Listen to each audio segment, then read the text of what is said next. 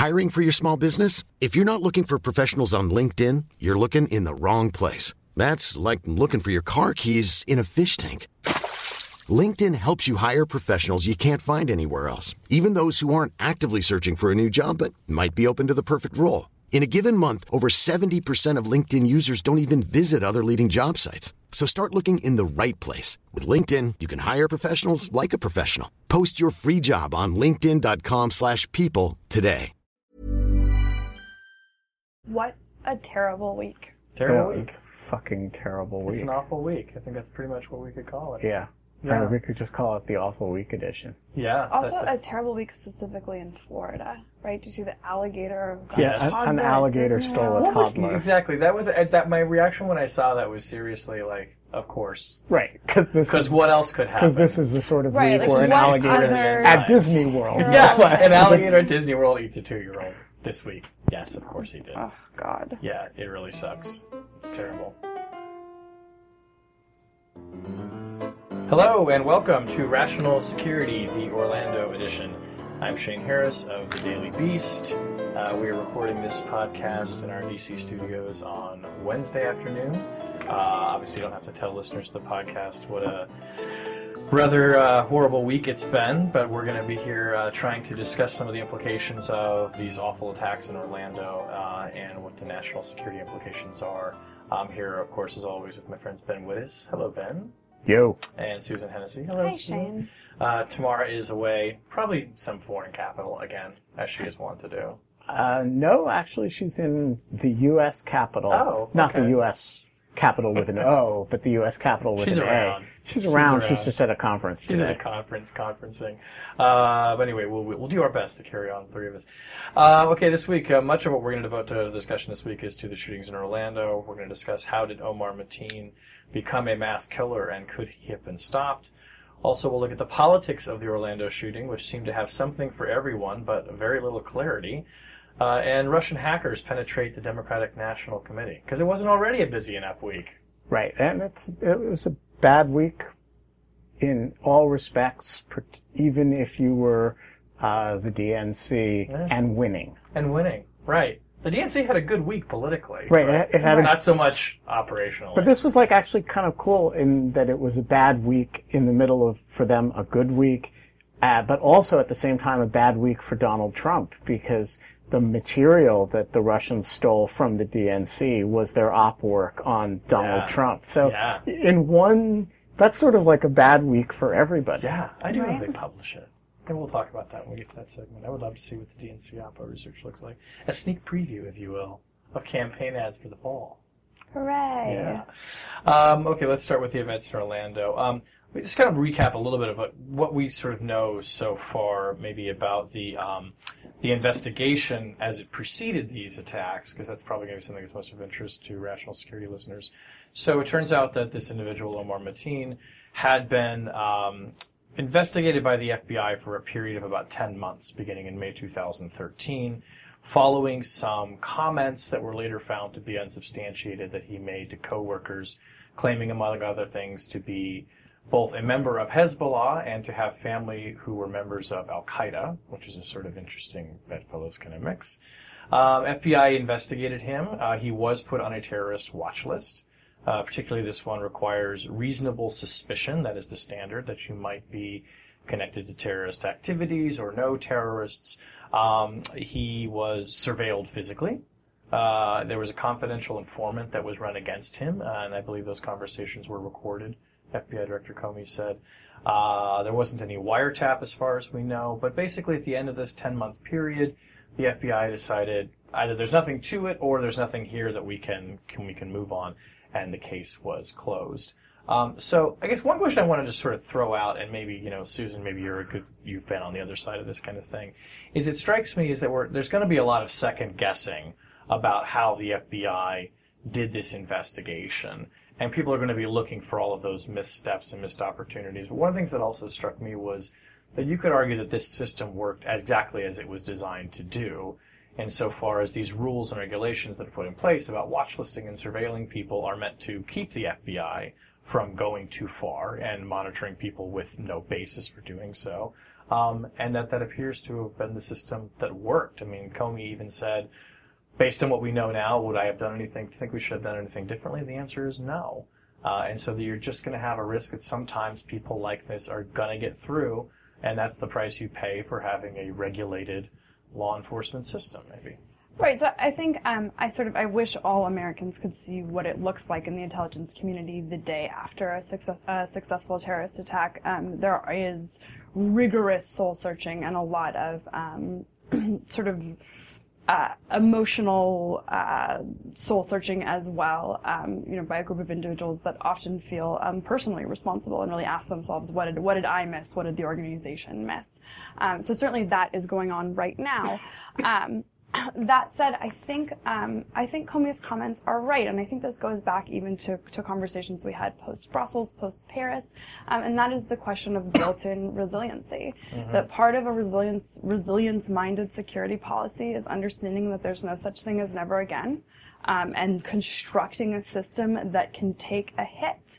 Um, I think what is remarkable about sort of this particular case is um, just the breathtaking loss of life. Um, that's, uh, it, you know, it feels sort of cruel to say this, but um, you know, saying uh, you know we can take uh, we can take three deaths in mm-hmm. Boston. We can take right sort of we can incorporate these things um, presented with just the sheer magnitude of it. Um, it really starts to challenge sort of our um, especially our sort of political capacity to say the system worked. Yeah. We shouldn't be making changes. Especially um, when it was one person that caused this much devastation and not a group. Exactly. And I, I think um, what's sort of remarkable right now is um, is nobody quite knows where to turn, and everybody wants to respond. Everybody wants to sort of um, change things. You know, it, it's really the question of um, when you have someone who you have reason to believe is connected, is interested in this kind of activity. Um, you know, the FBI has thousands of these people. I right. think they've said that there are at least 500 people that are on sort of the high risk, high priority list. Um, how do you figure out who is uh, the actual threat in that group of people? How do you um, dedicate resources? And how do you uh, decide whenever somebody isn't a threat? Because, of course, it's not possible to sort of preserve people's civil liberties while also mm-hmm. constantly sort of maintaining uh, surveillance based on a relatively low level of suspicion. So yeah, I, I, agree with that. I also think it's it's very possible to imagine that the specific system that the FBI has when we say the system worked. The answer, the question is, well, what system, right?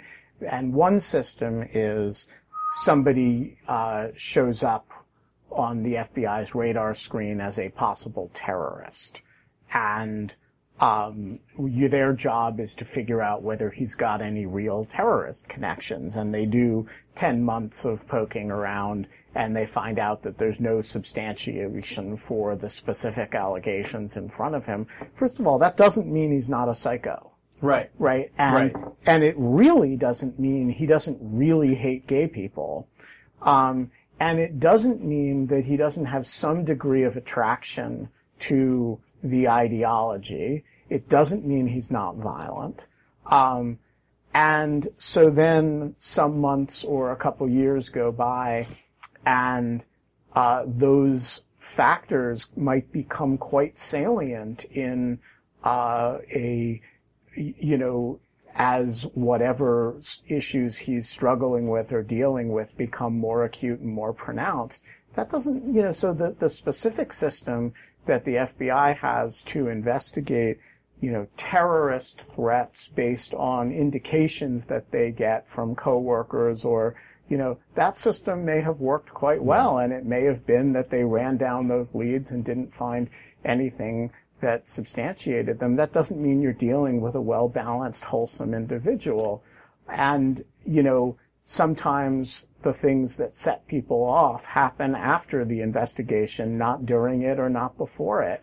And so what that investigation might represent, and I say might because I I really find this whole episode incredibly puzzling, and, um, is that what they saw was an early indication that this was a very dangerous and and scary person, and there was nothing to act on at the time.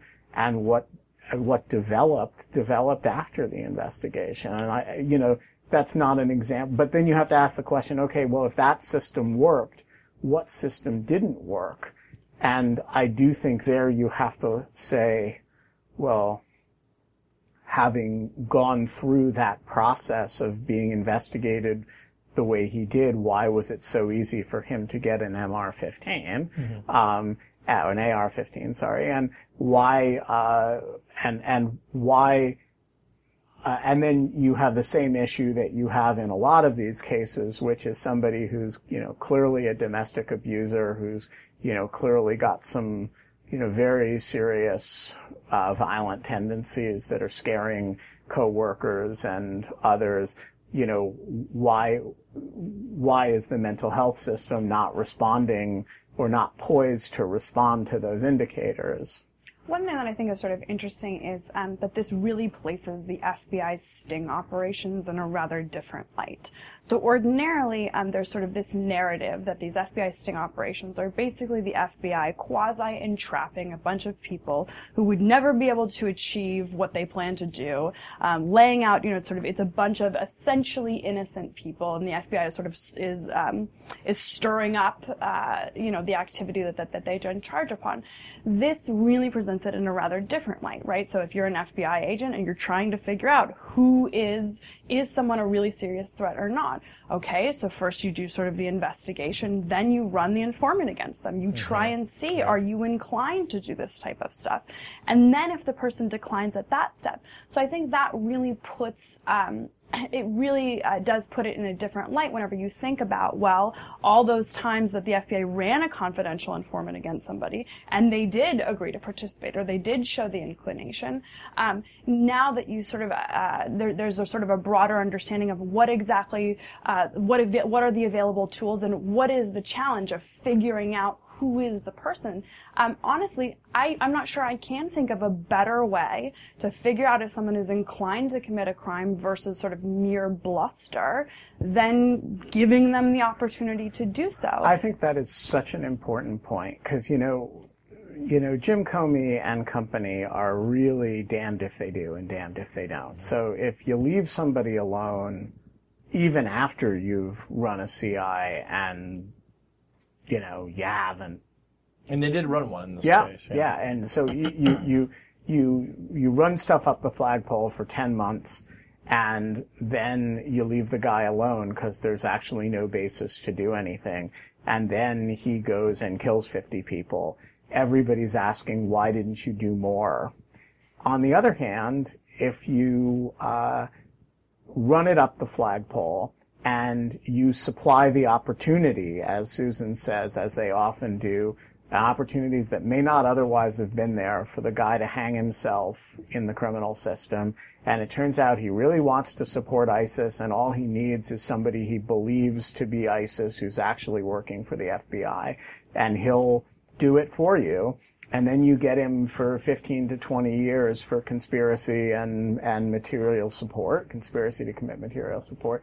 Then all of a sudden you've, in, you know, you've entrapped somebody who was never uh, going to do anything on his own. And the answer is in neither case do you know who the people who are really capable of doing something are.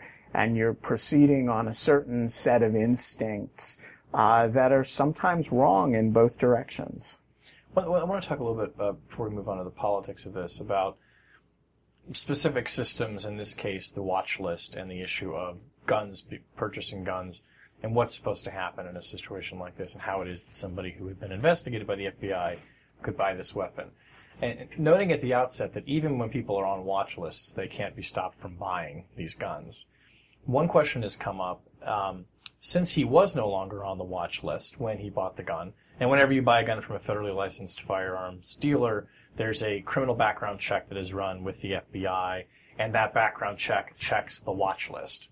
So of course he wasn't on it when it checked, so there was no indication. And again, even if he had been on it, it's not clear that the gun owner would have not sold him the gun.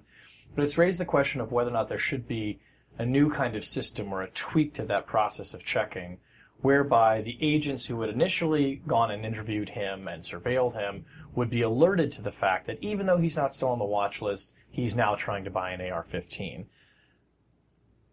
personally, I mean, that strikes me as perhaps a reasonable thing to do, insofar as I'm pretty sure that these guys who were investigating him, I'm guessing did not come away from the experience thinking this has all been a very big misunderstanding and this guy is totally balanced and just said some stupid things to coworkers.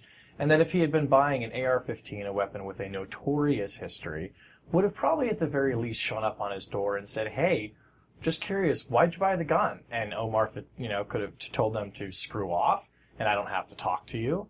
Um, or perhaps it would have been an intervention that rattled him uh, and taught, made him think that the FBI was onto him. It just seems like this is, and I get that. I mean, I understand, you know, to gun owners out there who are going to see this as an encroaching step for permanently registering people, you know, who have been on a watch list who are no longer on it and trying to tie them to guns. I get the civil liberties implications of this. Once you're no longer on a watch list, shouldn't you be off the watch list permanently? But I just wonder if there's not a way for certain kinds of transactions for there always to be at least some record that the FBI once looked at you and at least send an alert on that. So look, I, I think that this, um, you know, I'll, I'll, be sort of candid about my like personal orientation here up front because it, it's relevant to, to how people view these things, and that's that I don't care if anybody can have an AR-15 and uh, or an AK-15, and uh, uh, if somebody wrongfully is excluded from buying a semi-automatic weapon, my heart's not broken. Um, that said, um, I think that what's sort of at stake here is this question of um, the laws are uh, uh sort of rules and laws and policies are supposed to apply evenly across all different types of, of activities and all different types of people, right? And so um, I think what's challenging here is the notion that, yeah, the whole system is premised on the idea that uh, whenever you come to the attention of authorities, they're supposed to uh, investigate, see if they can substantiate it, and if they can't substantiate it, that uh, you know that you're supposed to be allowed to live your life sort of uh, on equal footing with all other people. Um, so I think what is uh, uh, you know, and the watch lists are sort of um, I don't know, sort of a mid-range yeah, uh, response that to idea, that, right? They? So, so yeah. they do challenge it.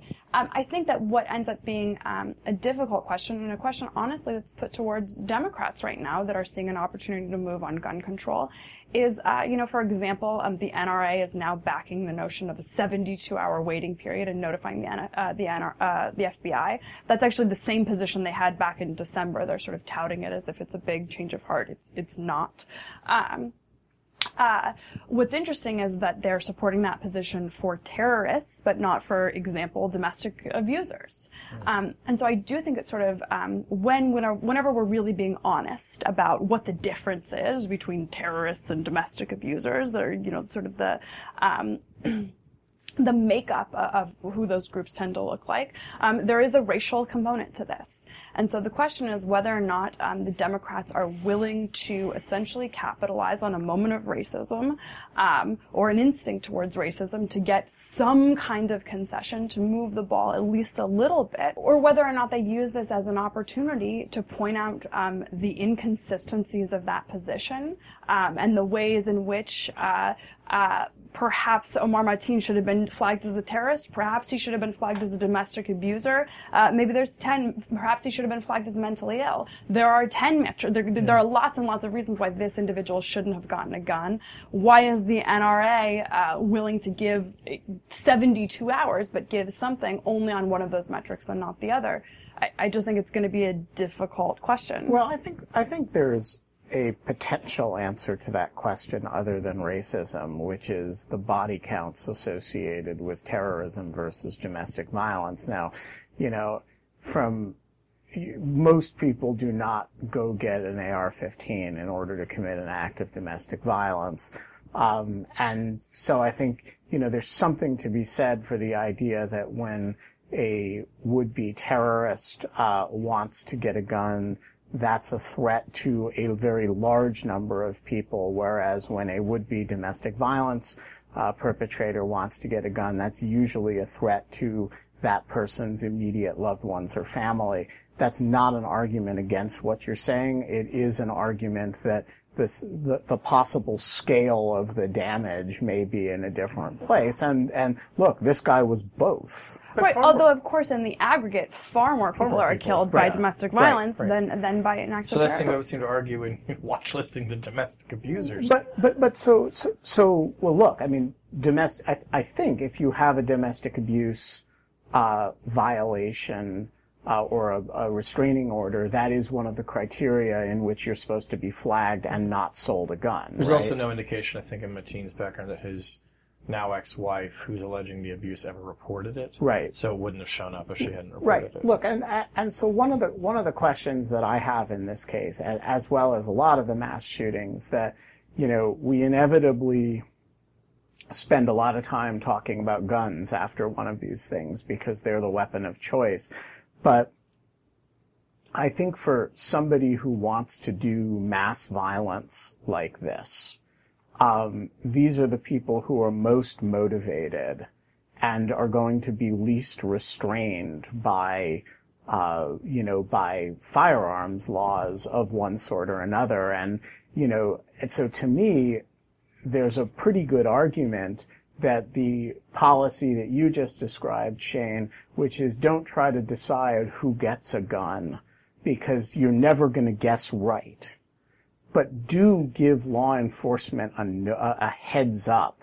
You know, if somebody who they've been worried about in the past, you know, about, about a certain type of crime is about to get, you know, a heavy duty piece of armor, uh, you know, that's something that, that I suspect the field office would have wanted to know And, about. and in fact, the deputy attorney general was giving a press briefing a couple of days ago, and she said, yes, in retrospect, that is certainly something we would like to know about. And the reporters asked her, said, well, do you think you could change, essentially, could you change the system such that it did alert agents, um, even if the person was no longer on the watch list, that someone who had been on it was trying to buy this kind of a weapon? And she said that's something that they would give a, her words, thoughtful look at doing. And by the way, was not sure that there was any legislative impediment to doing so.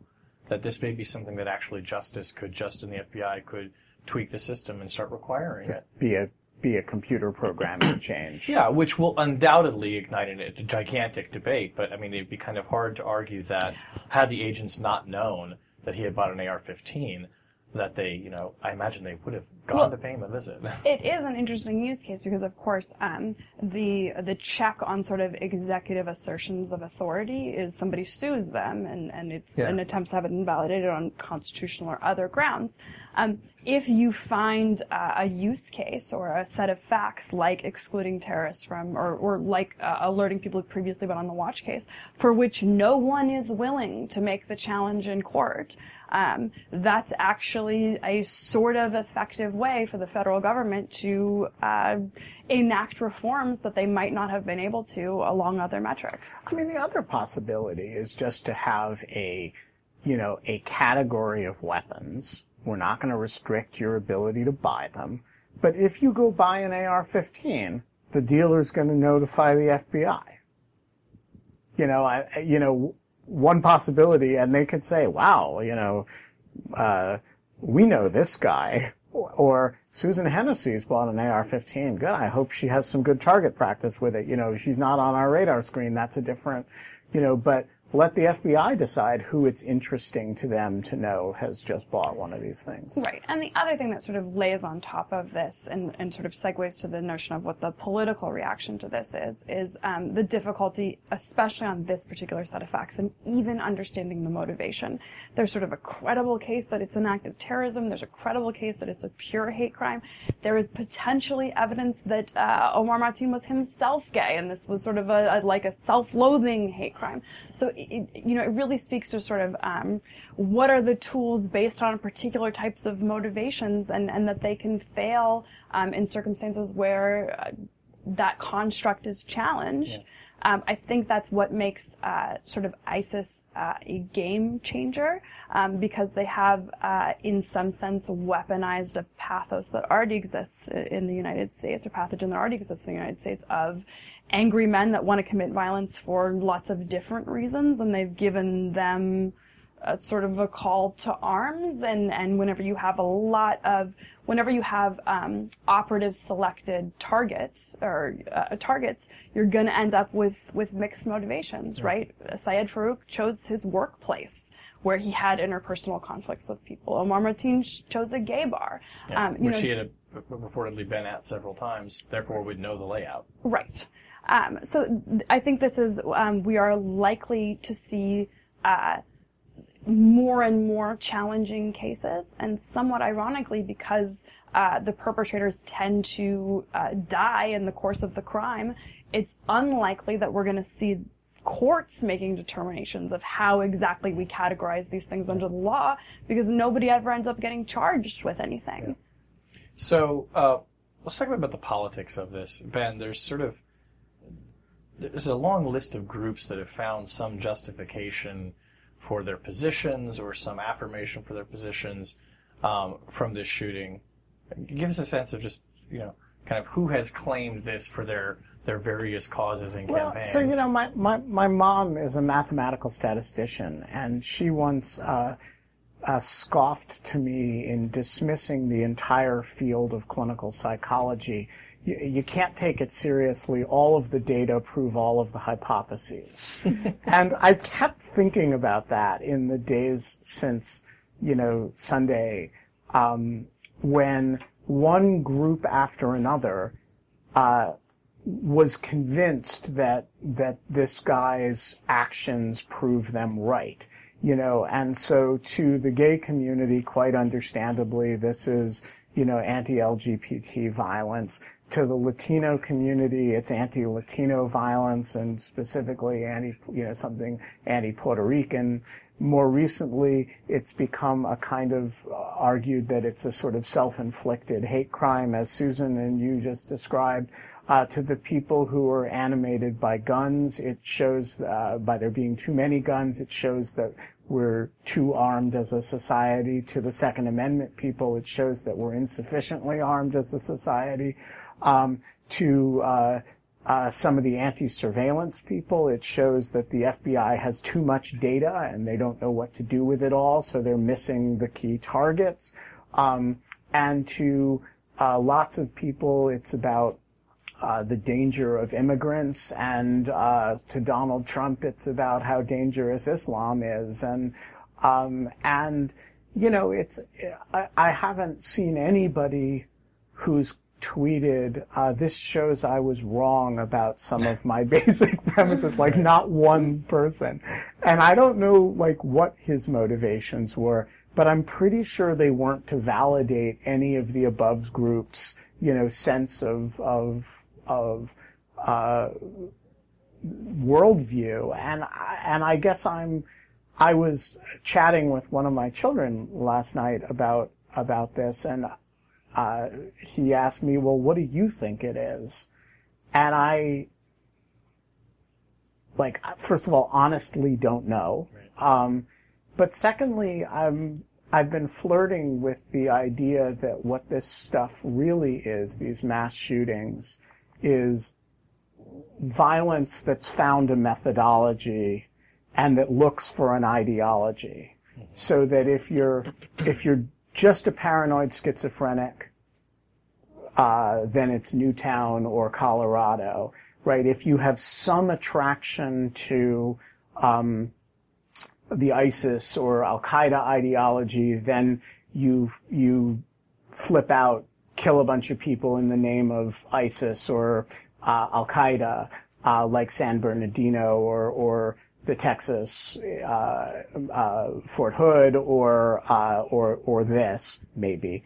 Uh, if you're a um, it, you know if you're have some attraction to white supremacy, you uh, then it's Charleston. But really, it's a violent act in search of an ex. You know, it's in search of a justification, and what's actually driving it is attraction to the violent act. And in that, it really reminds me of political assassinations. That you know, uh, John Hinckley sees Taxi Driver and gets fixated. I've got to save Jodie Foster by killing the president, right? And it's not there's not an ideology behind that. There's just a a, a crazy person's entrancement with a, a, a, mode of violence, and somehow we have uh, taught a bunch of violent, crazy people who may maybe used to they would have start fixating on you know I got to kill this person, this senator, this congressman, this president, uh, and now they think th- th- what's imprinted on them is I can get the highest power weapons at my disposal and kill as many people as possible. That, that, that, that feels right to me in general, right? I like this idea of it's violence in search of a methodology that then looks for the justification because I mean, there's something about the way that he called in from the club and said, "I'm doing this for ISIS." Oh yeah, it's ISIS, and I know the, the Tsarnaev brothers, and yeah, just throw everything else in there. That even, I mean, even his claims purportedly when he said he was a member of Hezbollah and he had family members in Al Qaeda. This seems to be somebody who doesn't even have a very sophisticated understanding of what all these groups are, and it's just sort of going, yeah, terrorism, terrorism, terrorism. And despite the fact that his father is a very sort of pro-Taliban Afghan nationalist, hates Pakistan, I'm not sure that that is, you know, ergo means that his son becomes a, you know, a jihadist or something. This just seems like somebody who had a hell of a lot of issues and a very big violent streak, and maybe sort of in the last moment I mean, I'm just imagining this, but I could see sort of like doing this as a way of sort of further terrifying and trying to confuse people and lashing out. Or maybe he did find some sort of strength in, you know, in the ISIS message and felt empowered and this somehow just sort of, you know, plucked that one string that was ready to go in him and is what set him off. And this is why I mean I hesitate, frankly, to call it, you know, Islamic terrorism. I'm not sure that it was. Right. I mean, and this becomes uh, this becomes really challenging to the legal framework as well, and to the investigatory framework, which right. is, of course, sets particular resources and expertise based on perceived motivation that's not just being nuts, right? I mean, there's some group of FBI agents that work on trying to find people who are just nuts, um, but that's a relatively limited uh, group of people with with a sort of a different tool set um, than than the JTTF and sort of the, the you know the counterterrorism forces. Um, you know, ISIS has clearly capitalized on this. I think that their um, their release after the Paris attacks was entitled something like "Kill them where you find them," right? And they've they've said that the way that you uh, the way that you undertake this attack is, uh, you know, you publicly pledge your allegiance uh, ahead of time in a public way, and and they've sort of provided a roadmap for yeah. essentially freelancing, right? It's a, it's a franchise system of terrorism, one that um, previous terror groups like Al Qaeda were not. Um, uh, did not embrace um, it, it, to the extent ISIS has. So the question then becomes, um, how do you respond? Do you take the bait? Do you say, well, you said the magic word ISIS, and so we are going to uh, develop a policy response. We're going to ha- we're going to develop a legal response based on taking you at your word? Um, or do you start to ignore people and say, well, you say you're ISIS, but we don't think you're ISIS. We think you're just some nut job. I mean, what, one interesting question here is uh, if you start eliminating the variables, where's the point at which uh, you believe if you eliminate that variable, he wouldn't have killed 50 people? Hmm. So if you say, okay, I, I personally don't believe he was inspired by ISIS. I think he got there, started killing people, started talking to the cops, and then threw in ISIS. But it doesn't sound, it seems to me like if ISIS hadn't existed, I still think this guy goes and shoots something up. Yeah, and maybe he says, you know, uh, I did this for Bin Laden. I right. Mean, who knows? But but there's some, uh, but I think you can control for ISIS and still get a mass shooting here. Yeah. Now that separates me from Donald Trump, but oh well. Um, That's the one. That's the one thing. you and Donald Trump. Now, so here's a harder question: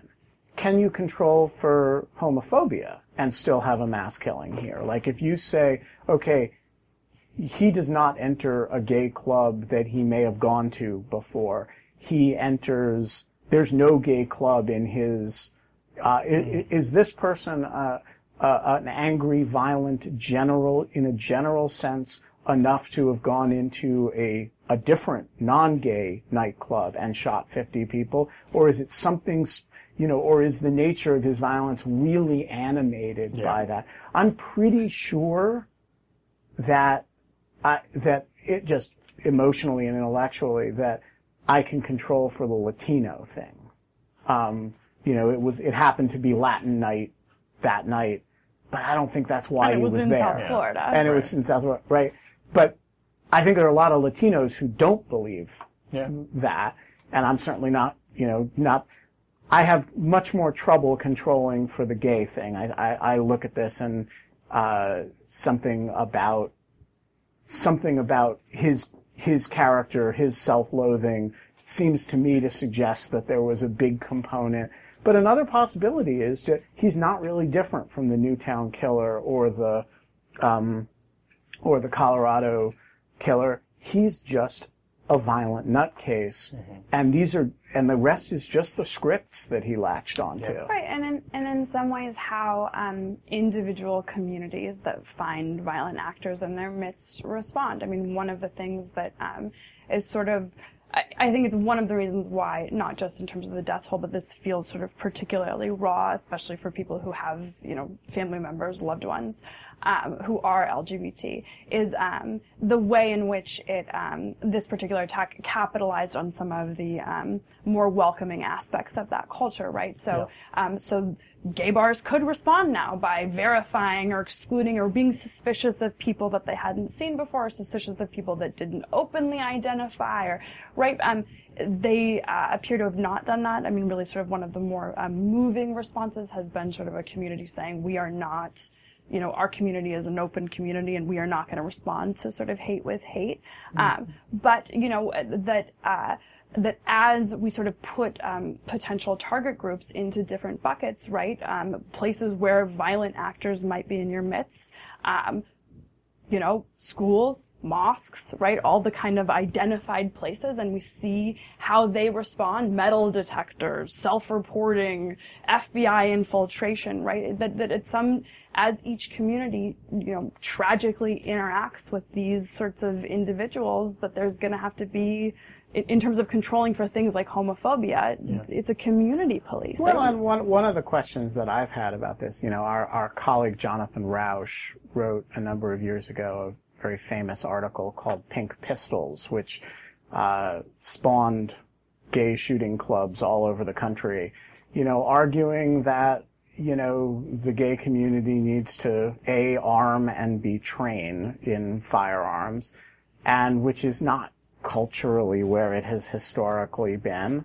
Um, but I think it's an interesting question. If you're, if you believe that this is uh, a very deep expression of homophobia rather than a, you know, violence that found a script, uh, that wouldn't be a totally irrational response to it.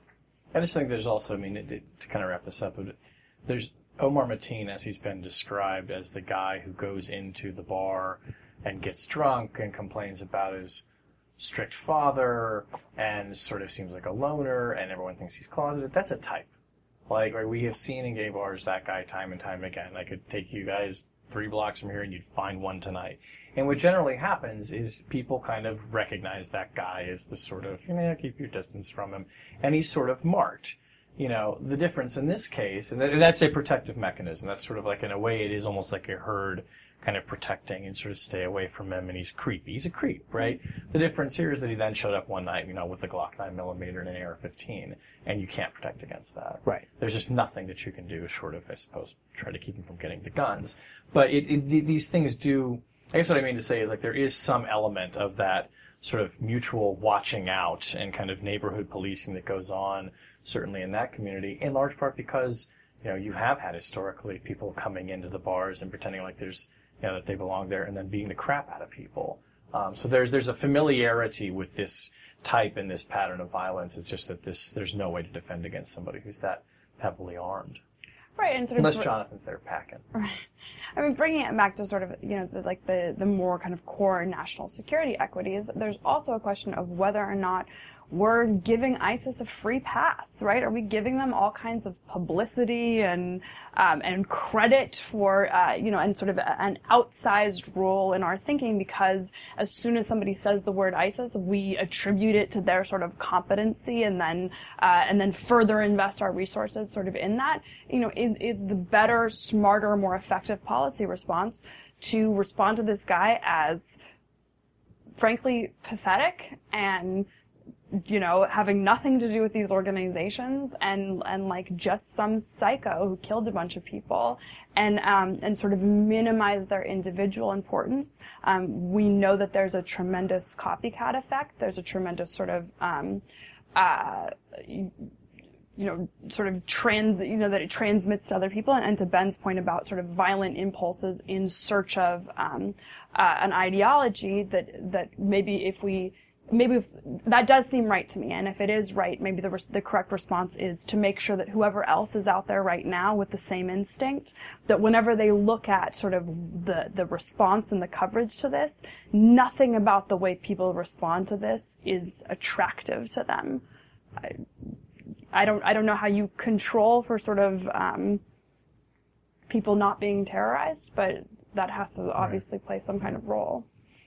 Um, okay, so uh, there was other news this week. There Uh, was a lot bad of other news. Let's talk about a little bit of it real quick. Uh, so Russian hackers got into the Democratic National Committee uh, databases and stole, I'm sure among other things, but most notably, the DNC's opposition file on Donald Trump. Okay, I am so for this. okay. I, I'm for this at every level you can be for it. I, I think if Russian hackers want to target U.S. entities, first of all, this is non-classified. They're not, there are no like high-value trade secrets. And if the DNC wants to collect dirt on Donald Trump, that seems to me fine. And if the Russian government wants to steal it and use it in any way they see fit, that seems great. I'm just for this. You're going to join up with them. And the hackers had a great name, too. Cozy Bear. So I don't think that, that they self-assigned that name. So so Oh, sort well, of yeah. to put down a marker before we get into the um, if you know the Russians did this. I am completely skeptical about the claim that this was the Russians. So um, this attribution is coming from CrowdStrike, not from the U.S. government. The U.S. government, whenever they make attribution, for example, in the case of the uh, attributing the OPM uh, or the Sony attacks to North Korea, um, or OPM attacks to, to China, sort of more um, with more caveating, um, they do that based on uh, set of information that is significantly deeper than what's known as tactics, techniques, and procedures, the TTP. Cool. Well, whoever did it, I'm still Ben for it. But this, Yeah. this is important, though. Right. So this is so this is really um, it's really interesting. That sort of CrowdStrike went forward with the story, kind of at um, apparently with the permission of the DNC, and Yeah. really said, you know, we can attribute this uh, essentially, if you read what it was, based on kind of activity that looked similar to, to activity that had been attributed to Russians in 2014. Right. So I am um, a little bit holding my, um, I'm, I'm a little bit skeptical, um, sort of for two reasons. One, um, because the U.S. government has not backed this attribution, although um, back in May, Clapper did say that uh, they had seen evidence that the campaigns were being targeted. So it's possible right. that they sort of, um, the IC was the thing that. Uh, you know, sort of said, "Hey, we the Russians are in somebody's system. Everybody go look." So it- Well, and, and CrowdStrike does have, being staffed largely by former law enforcement and intelligence officials, does have you know people they call and talk to about this stuff. Sure. So I, I, there's not necessarily. Um, it, it's possible. It's just that the case sort of hasn't been made. Um, the second point, point, the second sort of thing that um, strikes me more as a PR move than sort of um, uh, firm attribution is um, uh, stating that they were all expelled. Uh, over this over the course of a weekend. Um, if it was Russian actors, um, Russians are uh, tremendously sophisticated, stealthy sort of um, actors in this space. They really have a, re- a reputation for um, hiding rather well. Um, and so, uh, certainly the U.S. government, I I could not imagine a member of the U.S. government after sort of um, detecting Russian infiltration saying, "We got them all, guys. Unless- We're good." what this is is a somewhat rather clever um, uh, counterintelligence move in order to send a message to the Russians to make it think that the Democrats think that they're safe, and then to see what they might actually be able to Maybe it's- monitor within the network now. Maybe it's a move to make Trump feel like he's safe. Well, so this is the timing of this whole thing is very, very Yeah, it's interesting. very right? weird. I mean, it, it's it's sort of. I was also have to say, um, you know, look, CrowdStrike has has done these kinds of reports before, which they then partner with, and other companies have too, which they then partner with a media outlet. In this case, Ellen Nakashima at the Post, and say, let us kind of tell you the story, and then you know, oftentimes the reporter will kind of do their due diligence and whatever. Um, but. Uh, I was just struck by the number of people who were on the record. I mean, the thing almost read like, you know, it had been like just statements from the company. and from CrowdStrike said Debbie that the DNC Schultz. gave them permission. It was kind of, I was sort of struck by that, and I, and I thought to myself, like, well, what? Why? But isn't mean, it a great story from the DNC's point of view? Kind of. I mean, it certainly uh, throws Trump a little off kilter, exactly. right? And it's I mean- okay to say you're hacked, right? I mean, everyone expects you're going to get hacked. I mean, it means, and they're not the people who should generally be. and they said no donor information was Right, taken. I love how they put that up front. Exactly. So they're they're we protect that stuff, but not the, the Yeah, Oppo so, file. so I don't know it allowed that. them to say we have a very large amount of, of op research on Yeah, Trump, Donald Trump. and now it's in the hands of the Russians, and um, I don't think they take a big hit for it, but I think if you're um, they come off as the victims, Yeah. um, but it also throws everybody a little bit back on their heels. And now, uh, you know, Trump has to run against not just Barack Obama and not just Hillary Clinton, but also against the FSB. and potentially his best, best bud, Vladimir Putin. Which okay, this Doing raises it another point, wrong. which is why this was very interesting, is that I think the narrative generally on Trump and the Russians has been that there is something. Uh, talk about cozy bears. That there's been something cozy between the two of them. You've got uh, mutual admiration expressed between Putin and Trump. You have advisors and people who work for Trump who have ties to the Russian government, including you know Michael Flynn. We've talked about on this on on the show before. And you have Putin who still has not responded to my, uh, God, still. Coward. no. He's too busy hacking Debbie He's, Wasserman Schultz's he's too email. busy hacking Debbie Wasserman Schultz to meet me in single combat. But so this is it. But then it raises the question, like, so why would the why would they want this? Now, if we're now we're getting into sort of like more, if we were to spin the even the, the, the fictional spy story out of this, the obvious reason would be, of course, that Donald Trump is not so much of a known quantity politically, and they want to see what else, you know, that what they can find about him. But I just wonder, I mean, if you're the Russians and you really want to get dirt on a politician. Might you be doing that to try and pressure him to do certain things? Yeah, I think I think the I mean, logic. this- I mean, in all seriousness, the logical, the real reason they do this is because there's some chance that he might get elected, Right. And having uh, the benefit of all the opposition research that the Democrats have done on him for purposes of later engagement with him is something you would want to do, and particularly if you suspect, as I think a reasonable intelligence agency would, that there's probably a lot of weird stuff in that guy's past, um, that's potential leverage in a lot of interactions with him. Yeah, I think so. Um, all right, let's move on to object lessons. Ben, My bring to the object lesson is the book Dark Territory: The Secret History of Cyber War. A dark cover too. Yeah, it is a dark cover by Fred your- Kaplan. Are those clouds or are those your fingerprints? Uh, they're my fingerprints. Oh, okay. um, so uh, I am interviewing Fred Kaplan at tonight's Hoover Book Soiree, and I just finished reading uh, this book, which uh, reminds me of a certain uh, other book on the subject of cyber war by uh, some guy. I don't know. I can't remember his name. Uh, it's got, got some got some punctuation in the title. No. What was it? A slash. Oh, at war. at war, yeah. Um, By So- the brilliant Shane Harris. by the brilliant Shane own. Harris. Uh, it covers some of the same, same ground as as your book. Um, Is that your nice way of saying plagiarism? uh, no, no, no, it is Just definitely kidding, not Fred. plagiarized.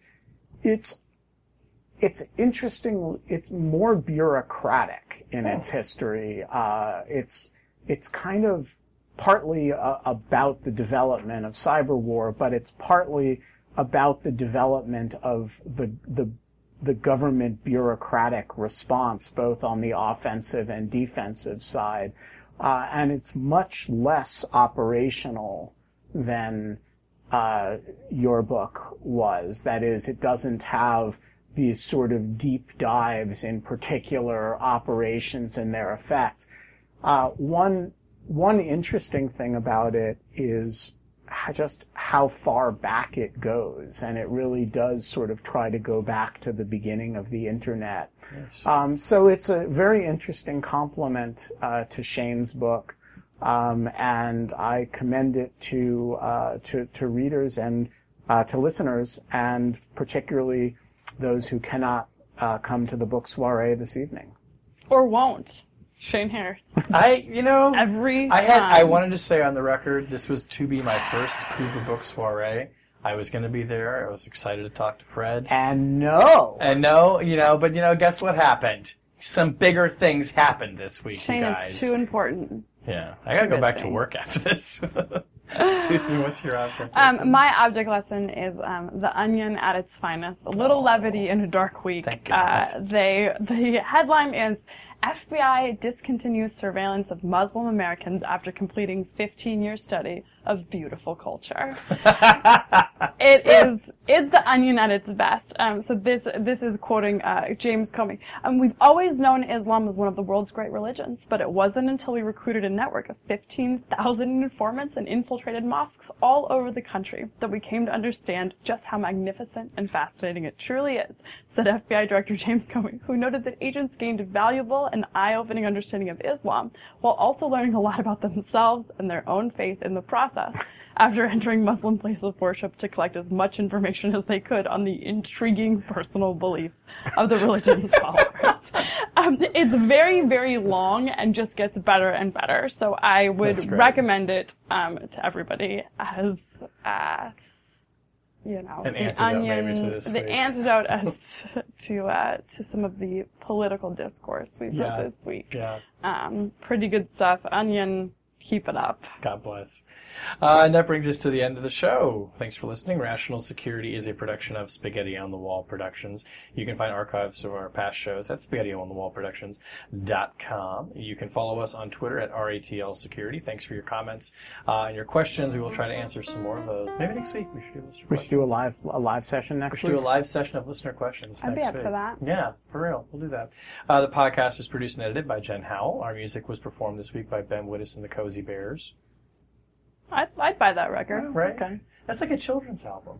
I think it's Debbie Wasserman Schultz and the Cozy Bears. Ooh, that's even Yeah. better. How about just Debbie in the Cozy Debbie Bears? and the Cozy Bears? Yeah. Oh, I like it. Nah. That's way better. I was thinking more you because you were going to go like and join up with them.